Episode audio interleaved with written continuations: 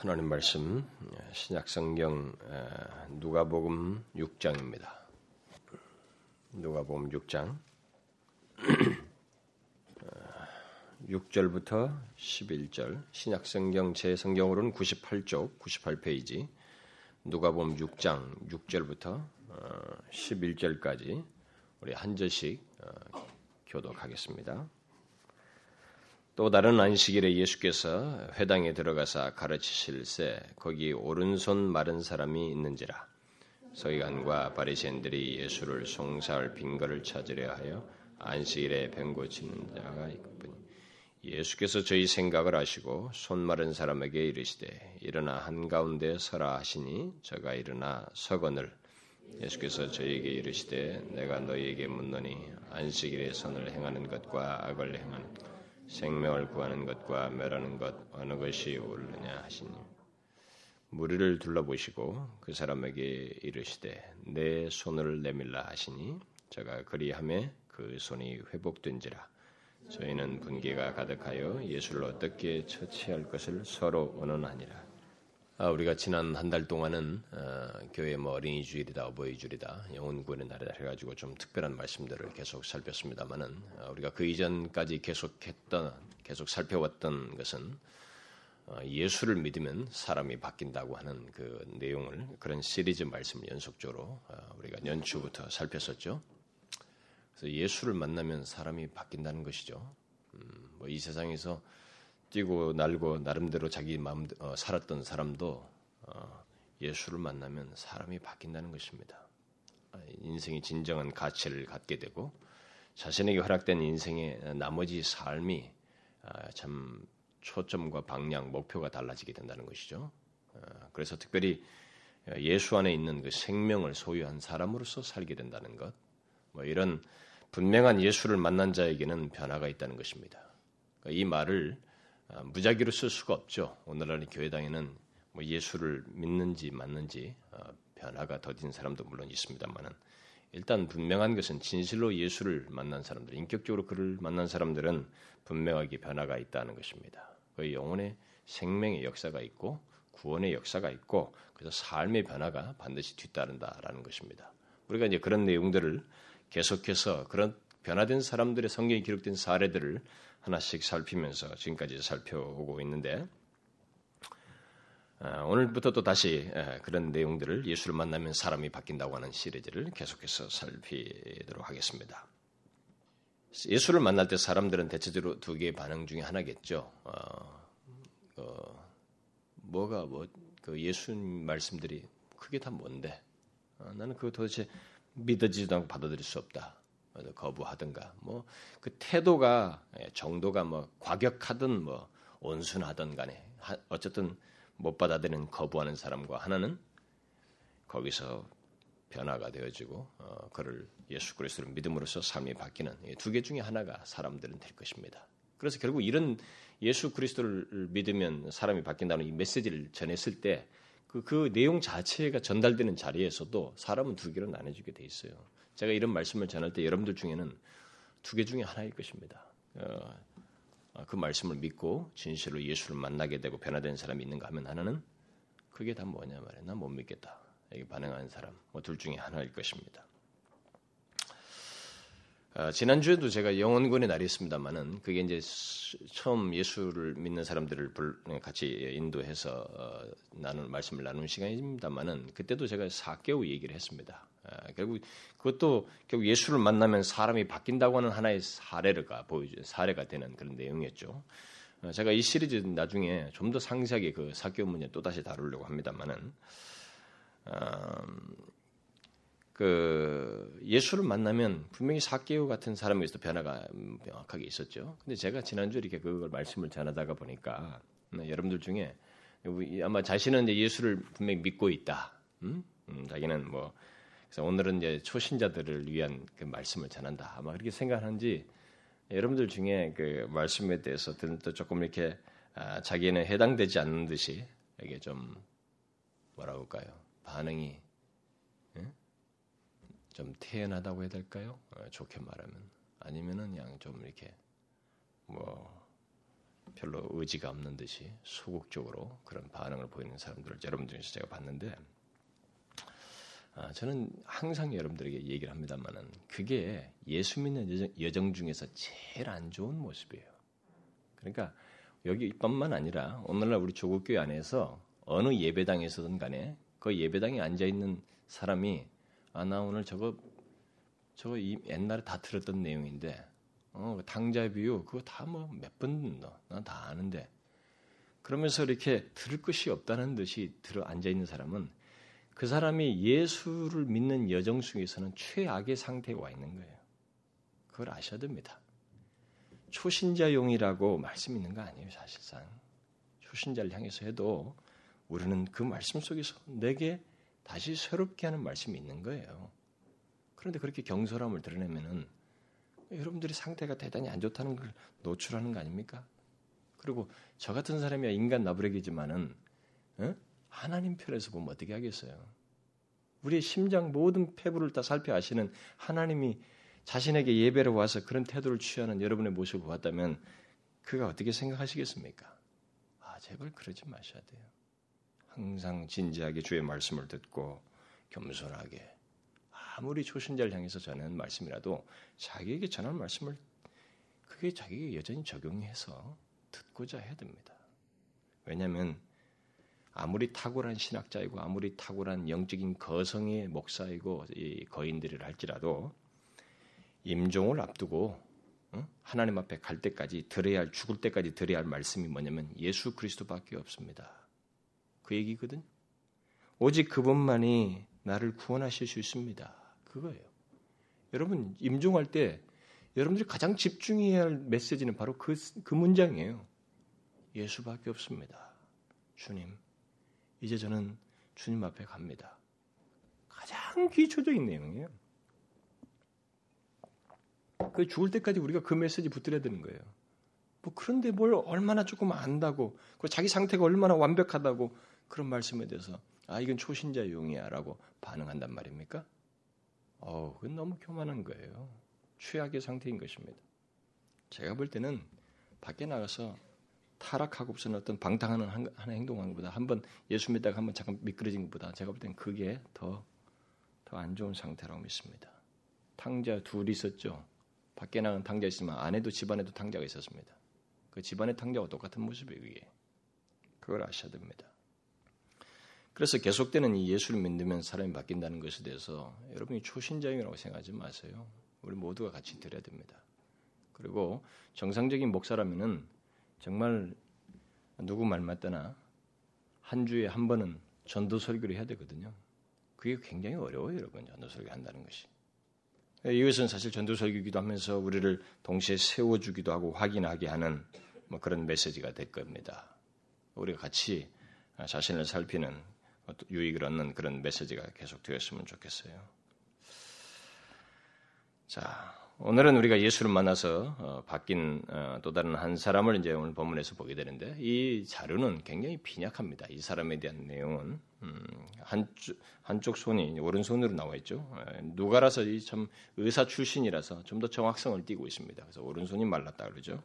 오른손이 마른 사람이 등장하고 있는데 아, 너무 내용이 간단합니다만은 이 사람의 그 변화와 치료받고 변화된 내용이 너무 간단하지만은 이 사람이 예수를 만나기 이전과 이후 사이에 아, 분명한 변화가 있고 이 사람이 그 이전과 모습 사이에 달라진 게 분명히 있잖아요. 그게 있고 고침받게 되는 과정 속에서 이 사람이 인격적으로 그 예수님께 반응하는 내용이 분명히 내포되어 있기 때문에 아, 이것을 건너뛰지 않고 어, 좀 살피려고 합니다.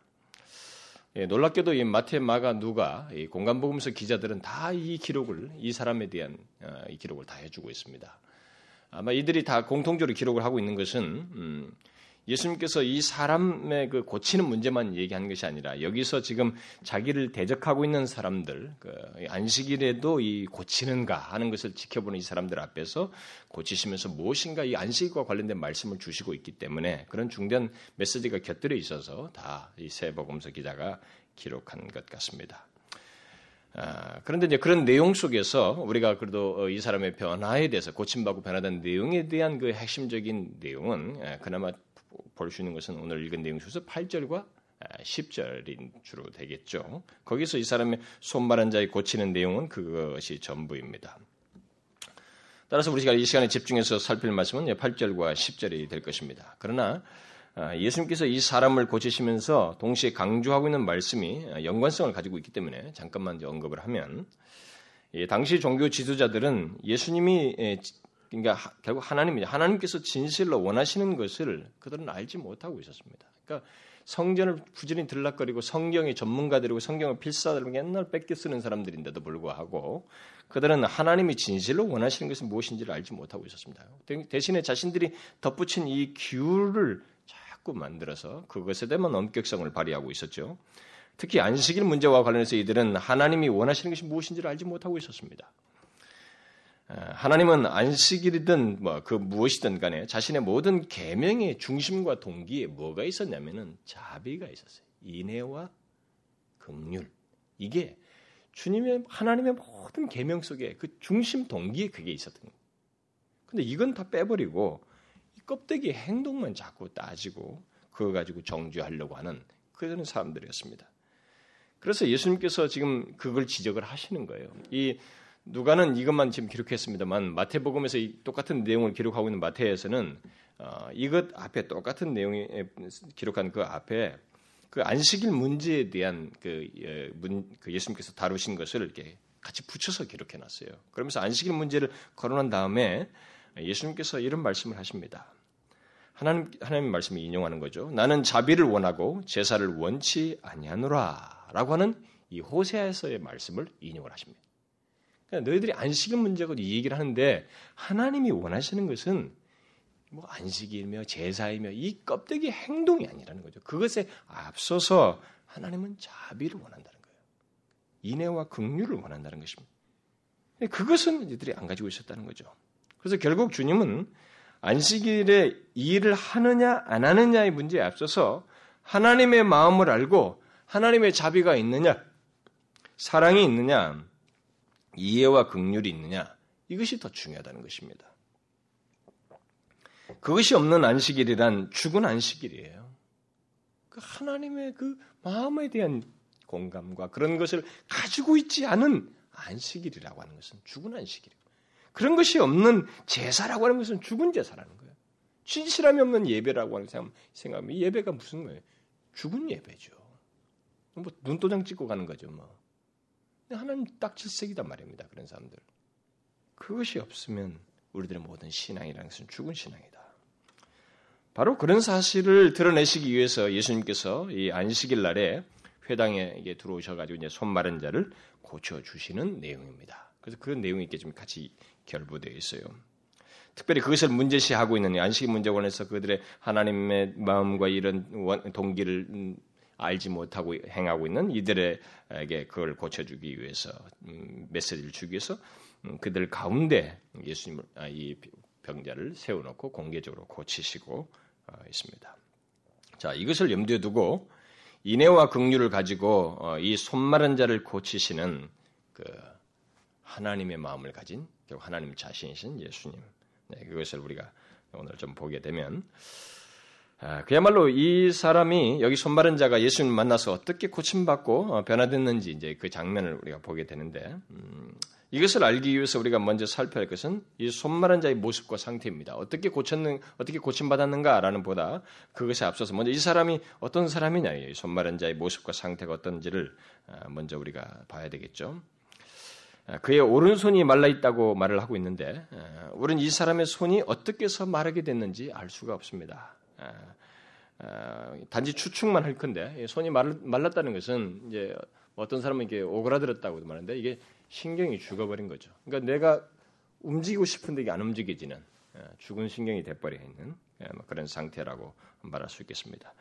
그런데 어떤 이유에 대해서 왜 그랬는지 모르는데 어, 뭐 어떤 추측만 우리가 할 수 있는데 옛 문서에 의하면은 이 사람이 어, 석수장이었다는 것입니다.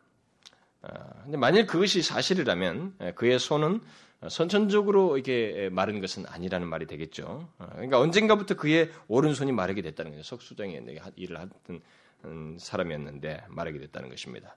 그리고 이전에 그 자유롭게 사용하던 자기 오른손과 그 이제 현재 그 말른 오른손 사이 이 사람은 많은 고통을 겪었던 사람이고 어, 힘든 여정들을 그동안 보내고 있는 중에 지금 여기에 왔다라는 것을 시사해 줍니다.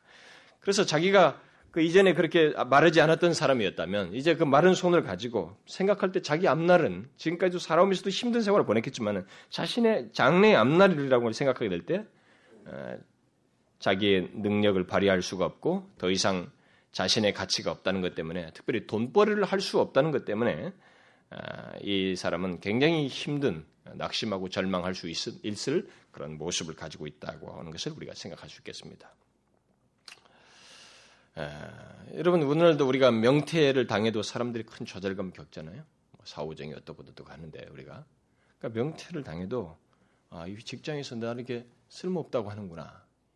그것에서 사람이 굉장히 충격에서 헤매거든요 한동안. 근데 이 사람은 직장을 잃는 게 아니라 아예 자기 몸을 사용할 수가 없게 됐습니다. 그러니까 오늘같이 직업이 뭐 다양한 세대가 아니기 때문에 자기가 하던 일들 이런 거 아니면 몸이 불구화되면 결국 살 길이요 막막해지는 그 현실이죠. 자기 몸을 사용할 수 없게 됐어요. 그 좌절감이 얼마나 크겠어요? 만약 선천적으로 그랬다면 이 사람은 지난 세월 동안 자신의 그 무능함을 아주 통감하면서 정말 절망적으로 삶을 살아왔을 것입니다. 원인이 무엇이든 분명한 사실은 이 사람은 자신이 마음 자신이 마음 먹은 대로 손을 움직일 수가 없고 그리고 그 마른 손을 가지고 어, 삶으로써 어, 그야말로 전적으로 무능력한 사람이라고 하는 것을 어, 드러내 줍니다. 우리가 아주 흔히 그 쓸모없는 사람, 아무 쓸모없는 사람을 얘기할 때, 아이고 못 하나도 못 박는 사람이라고 말을 하죠. 예, 이 사람 그야말로 못 하나도 못 박는 거예요. 못 박으려면 한 손으로 됩니까 이게? 안 되잖아요. 자꾸 때려야 된다. 그렇게 무용지물이 됐어요. 이 사람이 그렇습니다. 그런데 한 가지 여기서 주목할 사실은 그 바로 이 사람이 안식일에 회당에 왔다는 거예요. 음? 회당에 와서 거기 앉아 있다는 것입니다. 그는 이날만 여기 지금 앉아 있는 게 아니에요. 서기관과 바리새인이 안식일에 예수님께서 이 사람을 고치는가 보자라고 이렇게 생각을 한 걸 보면 다 알고 있는 거예요. 자기들이 익숙하게. 그러니까 이 사람은 항상 왔던 사람이에요. 이 회당에. 하나님 앞에 나와서 예배하고 뭐 이런 것을 계속 정기적으로 했던 사람이라는 것을 아, 알 수가 있습니다. 그런데, 그런데 그날은 이 사람이 먼저 와서 앉아 있었는데 예수님이 들어오신 거예요. 누가 보면 보면은 그러니까 그날도 이전 하던 대로 먼저 와서 있었는데 예수님이 오셨던 것입니다. 그래서 당시에 붉은 몸으로 이 회당에 꾸준히 갔다고 하는 것은 굉장히 아, 귀한 일입니다. 흔한 거 아니에요, 여러분. 왜냐하면 그들이 몸의 질병이나 이런 사람들 성전에 들어오는 걸 다 막아버렸기 때문에 그런 의식이 있는 사회 속에서 그런 몸을 가지고도 왔다는 것은 상당히 귀한 것입니다. 드문 일이에요. 그러니까 이 사람은 아마 조용히 살짝 왔다가 살짝 가는 이런 모습이 아니었겠나 상상해 봅니다. 아, 어쨌든 우리가 이 사람에게서 발견할 수 있는 것은 어, 무능력한 상태를 가지고 있었다는 사실과 그런데도 불구하고 꾸준히 회당을 찾았다는 사실입니다. 그래서 하나님께 나오고 해서 하나님 오늘날로 말하면 하나님께 예배하고자 하는 그런 마음을 가지고 있었다는 것입니다. 이 사실은 이 사람이 자신의 무능력함을 한탄하면서 절망 속에서 세월을 보내지 않고 그 가운데서도 하나님을 찾는 어떤 신앙적인 모습을 가지고 있었다는 것을 말해줍니다. 그리고 그것은 그가 예수님을 만나는 계기가 되었다는 것을 말해줍니다. 자, 비록 무능력한 몸이지만 그는 자신의 그 어, 떤 소망을 가지고 소유 예배당을 찾아서 하나님께 이렇게 나와서 예배함으로써 예수님을 만날 기회를 얻게 되었습니다. 일반적으로 주님을 만날 그 기회라고 하는 것은 다른 말로 말하면 뭐 은혜를 어, 은혜의 기회라고 하죠. 은혜를 받는 어떤 기회라고 하는 것은 이 세상에서 흔히 그 기회라는 것은 말하듯이 뭐 우연하게 갑작스럽게 오는 거 아닙니다. 예수를 만나는 기회, 하나님의 은혜를 얻는 기회는 주어진 현실 속에서 그런 상태 속에서 꾸준히 그 은혜를 찾고 구하는 가운데서 주어져요. 하나님의 은혜 영영 그렇습니다. 하나님은 도박의 대상이 절대 아니에요. 그걸 아셔야 됩니다. 뭐 어쩌다 한번 탁 갔는데 은혜를 좀 받았으면 그거 아니에요. 그래서 하나님을 만나는 그런 그 기회, 은혜를 얻는 그 기회, 그리고 예수를 만나서 고침받는 이 은혜의 기회는 한 번 한번 찾아보고는 사람에게, 한 번 교회당에 와보는 사람에게 주어지는 게 아니고 꾸준히 찾는 자에게 주어집니다. 음? 뭐그 사람이 어떻게 해서 어, 와도 그날 무슨 일이 있어도 계기가 되어졌어도 그 사람에게 있어서는 어, 그런 마음을 가지고 있는 자에게 주어져요. 그래서 뭐 어떤 사람들은 한 번에 와서 무슨 뭐 어떤 전기 같은 거 읽어보고 갑자기 변화된 것 같은 내용들을 자꾸 인용하는데 여러분 그 사람들 변화된 것은 앞서서 뭐가 있었어요 다 계속 찾는 마음이 있었습니다. 마음도 없는데 전혀 의지도 없는데 갑자기 내 안에서 주님을 탁 믿어지는 거 그런 거 아니에요, 여러분. 주권적으로 아주 극단적으로 있을 가능성은 있습니다만은 보편적인 역사에서는 그렇지가 않습니다.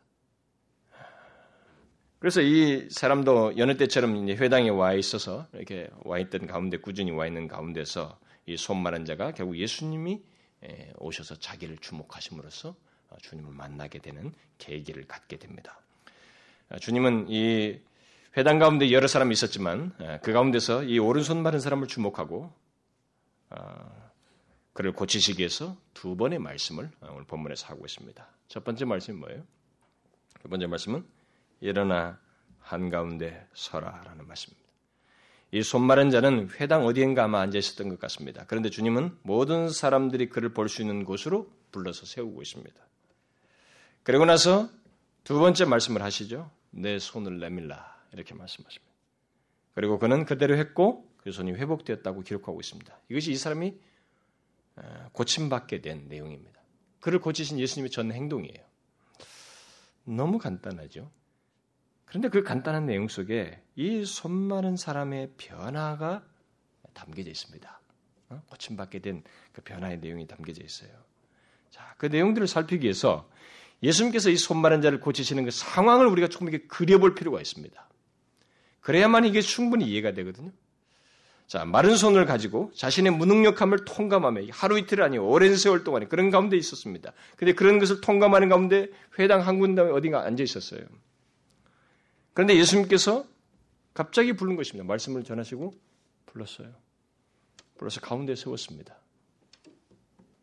그러면서 내 손을 내밀라고 이렇게 하셨어요. 그동안 이 불구가 됐는데 내 손을 내밀라고 하셨습니다. 여기 내밀라를 정확하게 번역하면 문자대로 번역하면 뻗으라는 거예요. 펴라는 것입니다. 이렇게. 이 신경이 전달 안 되고 있거든요. 그렇게 하라고 지금 시키는 겁니다. 거기 앉아 있는 모든 사람들은 이 사람의 손이 오랫동안 마른 것을 다 알고 있는 사람들이에요. 주변의 사람들이. 그들의 시선과 그 반응을 한번 여러분 상상해 보세요. 그걸 다 알고 있는데 또 이 사람이 거기에 반응한다고 한번 생각해 보세요. 특별히 이 말을 들은 이 당사자를 한번 생각해 보세요. 그는 자기, 의 손마른 것으로 인해서 그동안 모든 수단을 다 써본 사람입니다. 여러분 우리가 나이가 좀 듣다 보면 예, 갑자기 이게 몸에 한쪽이 이게 예, 풍을 들고서 이렇게 신경이 못 쓰시게 되는 분들로 가끔 보죠. 예, 그분들 그때부터 그걸 회복하기 위해서 운동을 하기 시작하죠. 서서히 걷는 것부터 활동을 하는 게 되는데 이 사람도 손 마르기 시작했을 때그 했을 거예요. 뭔가 그 후에 자기가 살면서 이것에 대한 회복의 기대를 가지고 온갖 수단 방법을 다 써보았을 것입니다. 그러나 모든 것이 안 되었어요. 그래서 그는 불가능하다고 하는 것을, 불가능하다고 하는 것을 누가 말하지 않아도 자기 몸 안에서 경험적으로 확인하고 있었습니다. 그래서 경험 지식이 무섭거든요. 아, 누가 아무리 말해도 가능하다, 가능하다, 내가 경험적으로 불가능을 경험했는데 뭐가 가능하다고 말하느냐. 이렇게 했을 때 수용이 잘 안 되는 거예요. 내가 경험적으로 이미 확인한 것은. 이 사람은 지금 경험적으로 확신하고 있는 것입니다. 불가능하다는 거죠. 그런 사람이에요.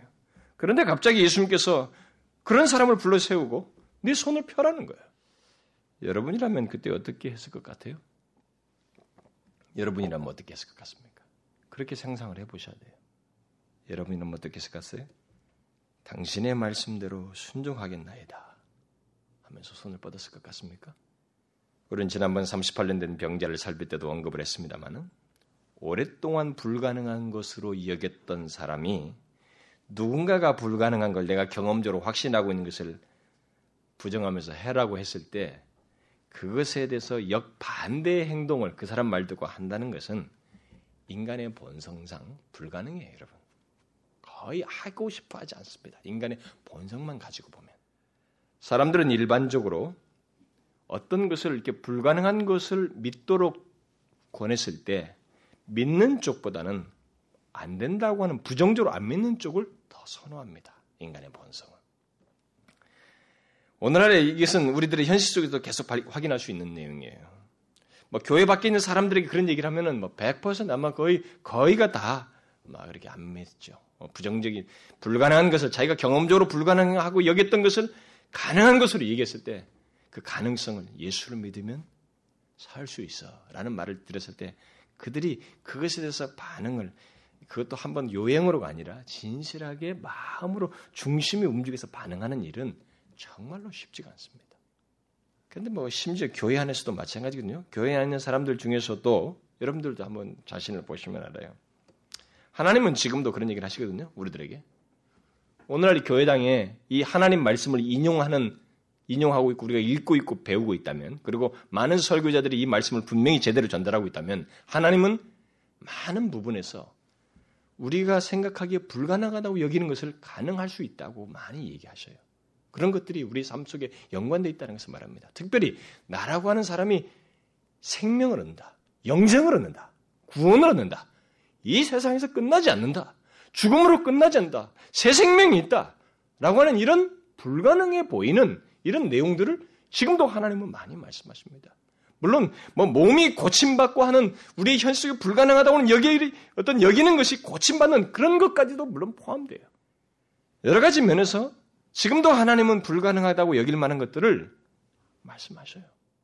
그런데 여러분 보세요.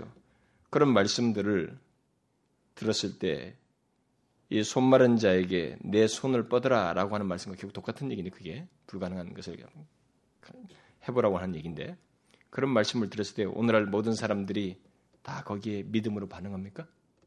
어때요, 여러분? 성경이 말하는 불가능한 듯한 내용도 우리 현실 불가능하다고 여기서 하나님을 믿고 나아가라 말이지. 그분을 믿고 요단강을 가라고 하나님의 이런 불가능한 선언에 대해서 우리에게 말씀을 하면서 우리의 삶을 제시했을 때 이 말씀을 듣고 거기에 기꺼이 반응해요? 모든 사람들이 믿고 아멘합니까? 여기서 예배당에서만 아멘하는 것이 아니라 실제로 돌아가서 그 하나님을 그대로 믿고 움직이냔 말이에요. 그렇습니까? 그렇지 않아요, 여러분. 제가 아는 바로. 여기서 감동돼도 딱 돌아가면서 감동을 다 던져버리고 가버려요. 현실에 그렇게 하지 않는 사람들이 굉장히 많습니다. 결국 이 사람의, 이런 면에서 볼 때 이 사람의 반응은 어, 드문 거예요. 드문 겁니다. 그야말로 이 사람이 인격적인 반응을 했다는 거죠. 그, 다시 말해서 믿음과 순종을 드러냈다는 거예요. 진실한 마음을 드러냈다는 것입니다.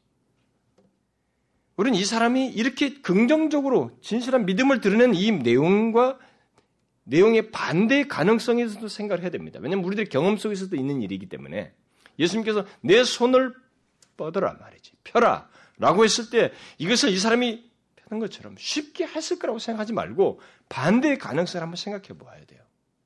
그래서 우리에게도 불가능하게 보면 내가 지금 굉장히 중대한 문제 불가능해 보는 얘기를 하나님께서 주님은 그렇게 하실 수 있다. 그분을 믿는가? 그걸 믿고 나아갈 것 이런 얘기 했을 때 우리가 보일 반응을 한번 생각해 보면서 이 사람이 여기서 보인 반응의 가치를 한번 생각해 보잔 말이에요. 반대 가능성이 얼마든지 있습니다. 인간은 예를 들어서 네 손을 뻗어라 펴라 이렇게 말씀하실 때 이렇게 말할 수 있는 거예요. 예수님 제 손에 대해서는 여기 있는 모든 사람 다 합니다. 내 손이 마른 것은 하루 이틀 이 아닙니다. 그동안 저는 수없이 손을 펴고 싶었습니다. 이 손으로 나무도 패고 싶었고, 못질도 하고 싶고, 지금 어? 밥벌이 하면서 말이지 가정을 돕고 싶고 그렇게 하고 싶었습니다. 그러나 저는 더 이상 놀, 놀림받고 싶지 않습니다. 그동안 놀림받는 것이 족합니다. 어떤 사람은 또 이런 얘기하면 주변까지 선동하면서 같이 웃겨가면서 빈정대듯이 말할 수도 있는 거예요. 그 가능성이 있습니다. 오늘도 예수 믿으면 이렇게 하잖아요. 예수가 밥 먹여주냐?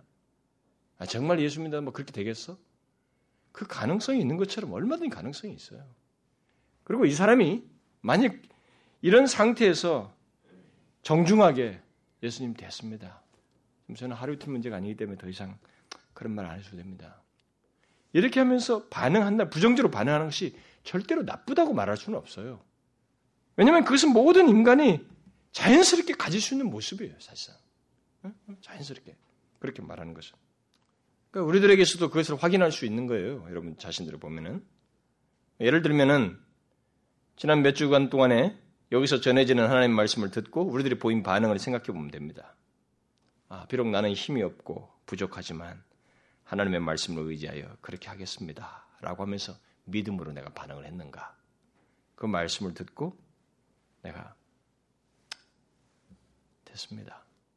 뭐 굳이 말로 안 했어도 자기 행동으로 뭐 내가 지금 그럴 상황이 아닌데 무시할 수 있는 거예요, 여러분. 그렇죠? 두 개의 가능성이 있는 것입니다. 우리의 모습 속에도 그게 있잖아요. 여기서 말씀 듣고 그대로 아 내가 비록 부족하지만 하나님이 그렇게 하실 것이니까 저는 믿습니다. 하나님을 신뢰할 거예요. 라고 하는 사람과 거기까지는 오케이 하는데 그러나 현실은 그렇지 않습니다. 저는 그동안 현실과 씨름 많이 했거든요. 그 하루 이틀 될 일도 아니고 제가 계산 딱딱딱 때리면 다 나옵니다. 돈이 나오고 뭐 현실 그런데 그런데 뭘 또 새삼스럽게 저 됐습니다. 그냥. 그냥 적당히 교회 나오면서 제 마음 지치지 않고 위로해 주시고 그렇게 하면서 예수 믿고 마지막에 좀 천국 가면 되겠습니다. 뭐 그 정도 반응할 수 있는 거예요. 가능성이 두 가지 다 있습니다. 그런 맥락에서 이 사람을 보셔야 됩니다. 인간의 본성만 놓고 보면 더 선호하고 많이 택하는 쪽은 뭐냐면 이 사람과 반대의 선택이에요. 더 반대의 선택입니다.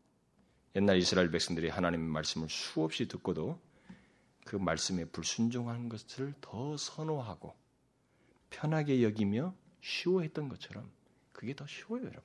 인간의 본성만 가지고 생각하면. 하나님 말씀 거역하는 쪽이 더 쉽습니다. 하나님 말씀 따라서 가는 것이 그분을 신뢰하면서 가는 것이 본성만 가지고 얘기하면 인간 본성 가지고 더 어려워요. 어렵습니다. 그래서 여기 손 마른 자가 예수님의 말씀을 듣고 손을 폈다고 하는 것은 그가 예수님께 인격적으로 반응을 했다는 것을 말해줍니다. 그가 자기에게 말씀하시는 분을 믿고 신뢰했다는 거예요. 그러지 않았다면 그는 손을 펼 수, 펴려고도 하지 않았고 펼수 없었을 뿐만 아니라 예수님께서 그를 고치지도 않았을 거예요. 고치지 않았어요, 그분이. 그분은 중심을 보시는데 뭐 다 아는데. 결국 예수님의 말씀을 따라서 반응한다는 것은 말씀하신 예수님을 그분을 믿는다는 것이고 신뢰한다는 것이고 그분 자신을 따르겠다는 말이거든요. 그거예요. 따라서 예수님께서 이 손마른 자에게 내 손을 펴라라고 말씀하신 것은 사실상 그렇게 말씀하시는 자신을 신뢰하는가라고 하는 질문이에요. 그리고 그의 믿음을 요구하는 것입니다. 그 사람의 반응으로서 믿음을 요구한 거예요. 이 요구 앞에서 이 사람이 고침받고 싶다면 할 수 있는 것은 정해져 있어요. 그 예수님의 말씀 앞에서 고침받고 싶다면 할 수 있는 것은 정해져 있습니다. 뭐예요? 그동안에 자신이 전적으로 무능했던 것을 직시하고 그러나 고치시려고 하시는 손을 펴라고 하시는 그분을 믿고 그분의 말씀대로 순종하는 거예요. 이 선택밖에 없습니다. 나, 나, 남 받고 싶다면. 바로 이것이 예수를 믿는 길이고 우리 영혼이 고침받는 길이고 그리스도인이 되는 길이에요. 그리스도인 되는 것은 예배당에 왔다 갔다 하는 게 되는 게 아닙니다. 진짜로.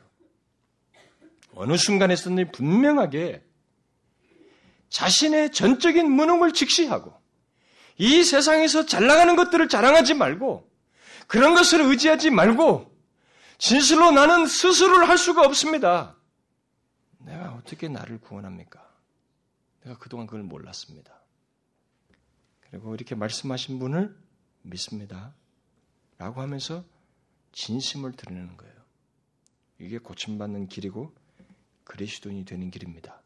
그런 반응이 없이 다시 말해서 예수님 앞에서 자신의 무능함을 보고 그의 말씀을 듣고 그대로 순종하는 인격적인 반응이 없이 또는 자기에게 손을 펴라고 말씀하시는 예수님의 인격을 믿고 순종하는 인격적인 반응이 없이 그 누구도 그리스도인 될 수 없어요.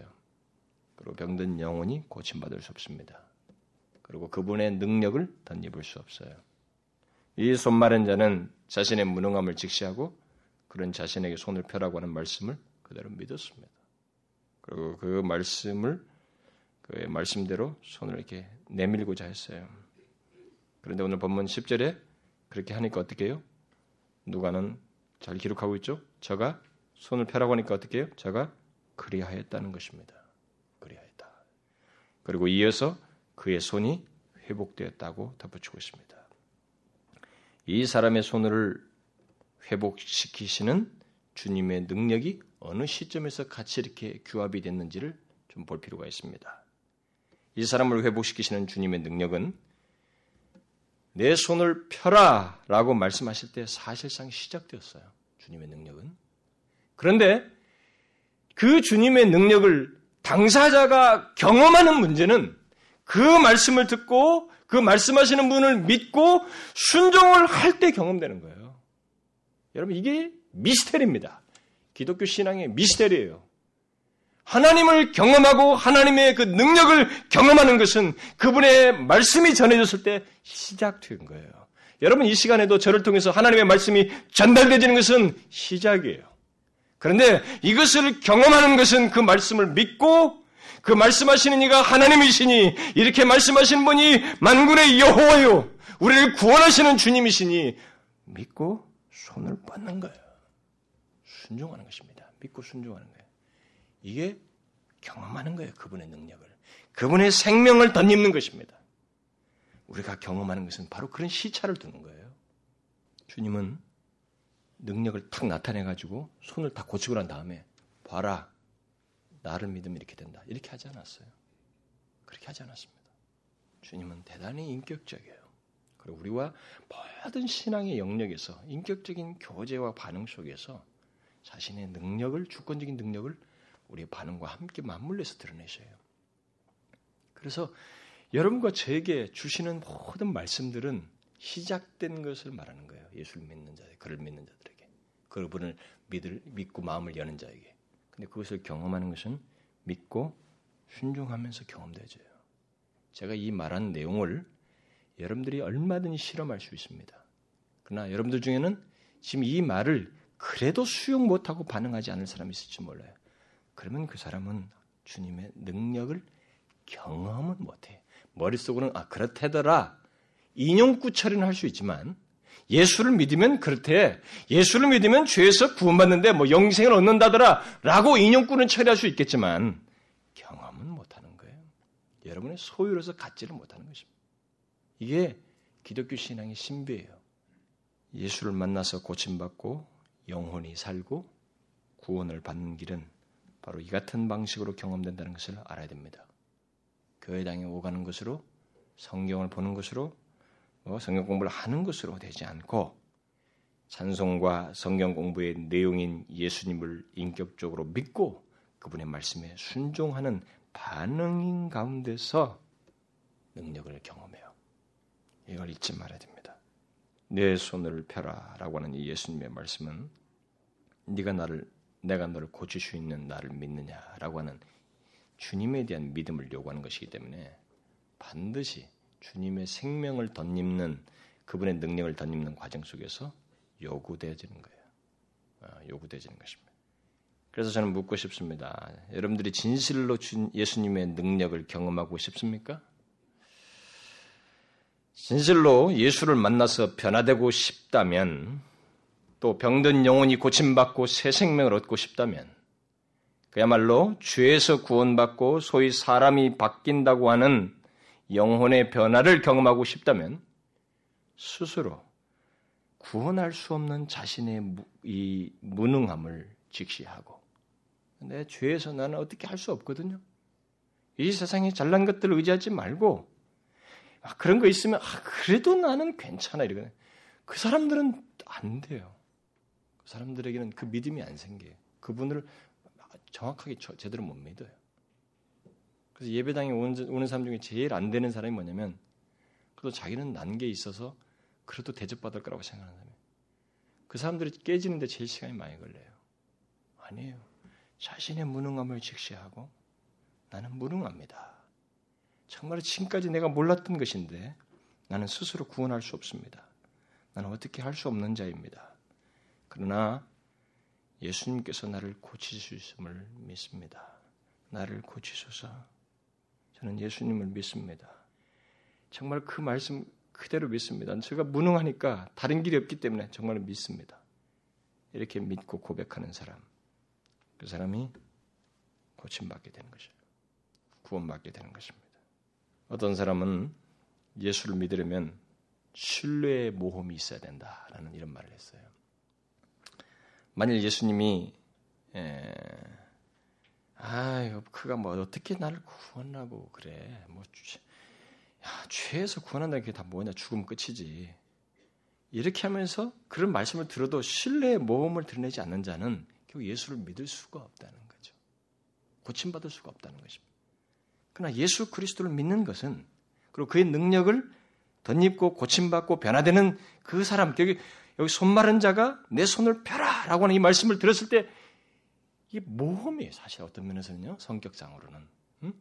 어, 믿기로. 그분을 믿는, 신뢰하는 이런 반응을 하게 됐을 때 그가 경험하시던 것처럼 그런 신뢰의 모험이 우리 가운데 있어야 된다는 것입니다.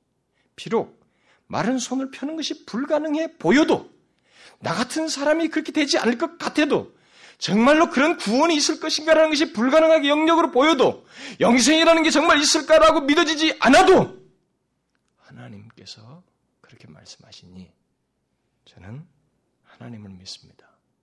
그렇게 하기를 원합니다. 그래서 그리하면 그 사람이 생명을 얻는 거예요. 구원을 얻는 것입니다.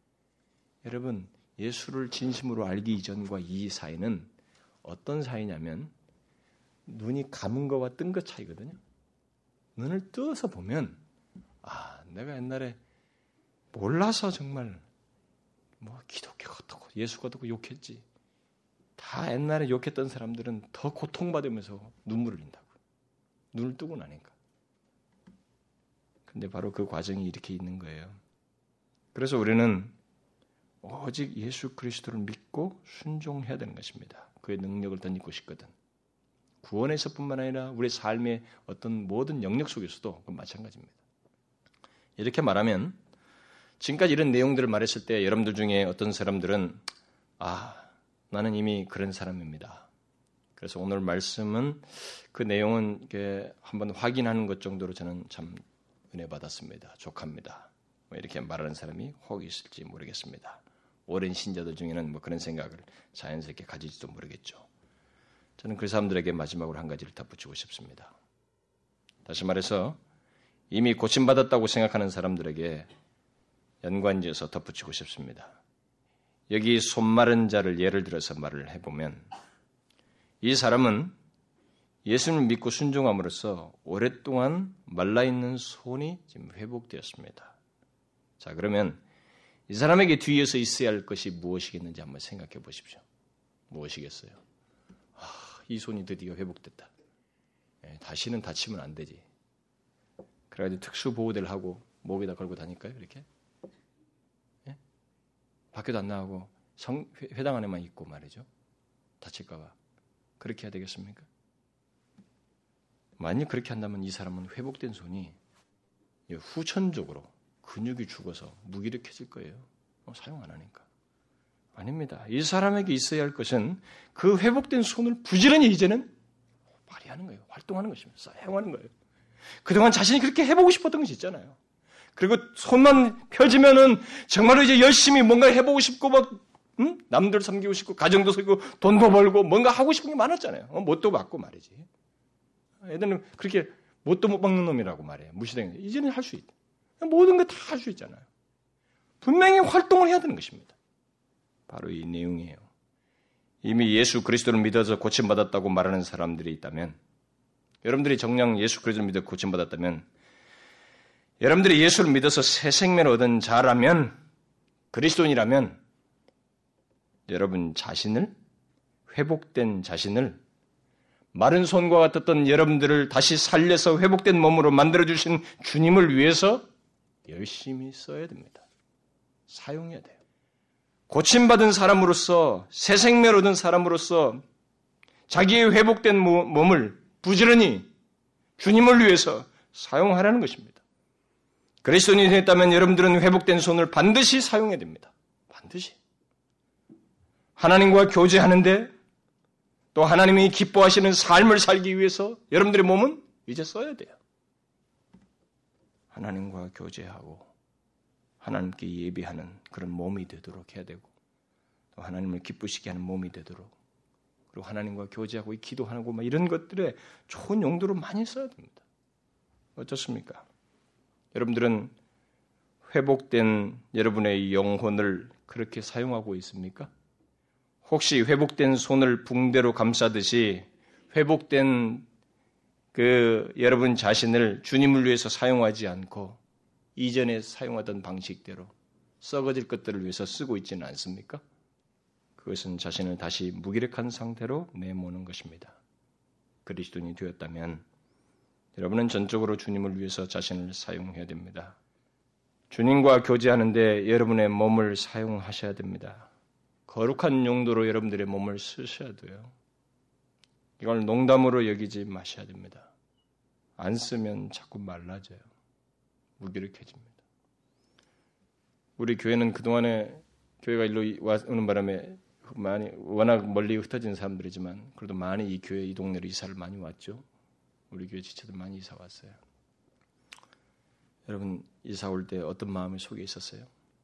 야 이제 교회 가까이 가면 이것도 하고 저것도 하고 정말 열심히 하고 새벽기도도 가고 좀 기도도 하고 말이지 그런 마음이 있었죠. 있었죠. 그렇게 여러분의 몸을 더 가까이서 더 친밀감 있게 주님과 교제하는데 쓰고 싶은 마음이 있었잖아요. 그렇게 하고 있습니까? 여러분의 회복된 몸을 주님을 위해서 가능한 한 많이 쓰고 있느냐는 거예요. 제가 새벽 기도와 관련해서 좀 얘기 한번 해볼까요? 제가 금요일에도 얘기했습니다만은 뭐 저는 뭐 40일 새벽 기도다 뭐 이런 것도 우리 교회에서 하지도 않고 뭐 여러분들에게 항상 기도하는 그 마음과 자세 그런 것을 주로 권면을 해왔습니다만은 아, 저는 새벽에 하루 일과를 여러분들 시작하는 것이 굉장히 회복된 몸을 잘 사용하는 길이라고 생각이 돼요. 뭐 여러 가지 있지만 오늘은 제가 그것만 좀 덧붙이고 싶어요. 그게 우리는 뭐 새벽 기도란 말도 쓰지도 못합니다. 요즘 같은 경우는 뭐 새벽 기도 올라오고 5시 몇 분이나서 나오면 뭐 헌해 있어요? 우리는 아침 기도라고 6시 15분 아침 기도예요. 그런데 우리 교회는 새벽 기도 3분의 2가 외부 교인이에요. 외부 교인이 잘못됐다는 게 아닙니다. 그건 당연히 그들도 오셔서 기도 하셔야 되고 먼 거리 있으니까 그렇게 하셔야 되는데 그분들은 자신들의 회복된 몸을 그렇게 열심히 사용하는데 여러분들은 왜 자신의 회복된 몸을 이 마른 손에서 회복된 손이 되었는데 왜 주님을 위해서 그 몸을 안 쓰냐는 거예요. 응? 왜안 쓰십니까? 기도로 일과를 시작하는 것은 정말 자신의 몸을 회복된 몸을 제대로 쓰는 거예요. 일상생활 속에서. 주님과 교제하면서 그를 의지하면서 그를 그에게 자신을 의탁하면서 하루 시작하는 것만큼 우리가 굉장히 유익을 얻는 것이 없어요. 그리고 나오셔서 여러분들이 교회를 위해서도 기도할 수 있어야 되거든요.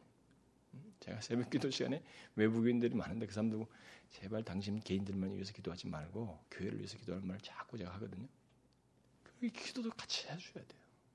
그것을 위해서 우리를 회복한 거거든요. 너 혼자 잘 살아라 그게 아니란 말이에요. 그렇게 용도를 하나님의 용, 회복된 용도를 따라서 우리 몸을 써야 된단 말이에요. 그래서 제가 여러분들에게 묻고 에, 권면하고 싶습니다. 하루 일과를 하나님과 교제함으로써 여러분의 그 회복된 몸을 쓰라는 것입니다. 그 새벽기도 나오셔요.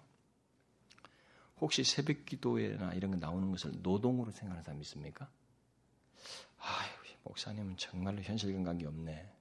밤늦게까지 정말 일하고 피곤한데 새벽 기도를 하거나 아, 너무 부담 주는 거 아닙니까?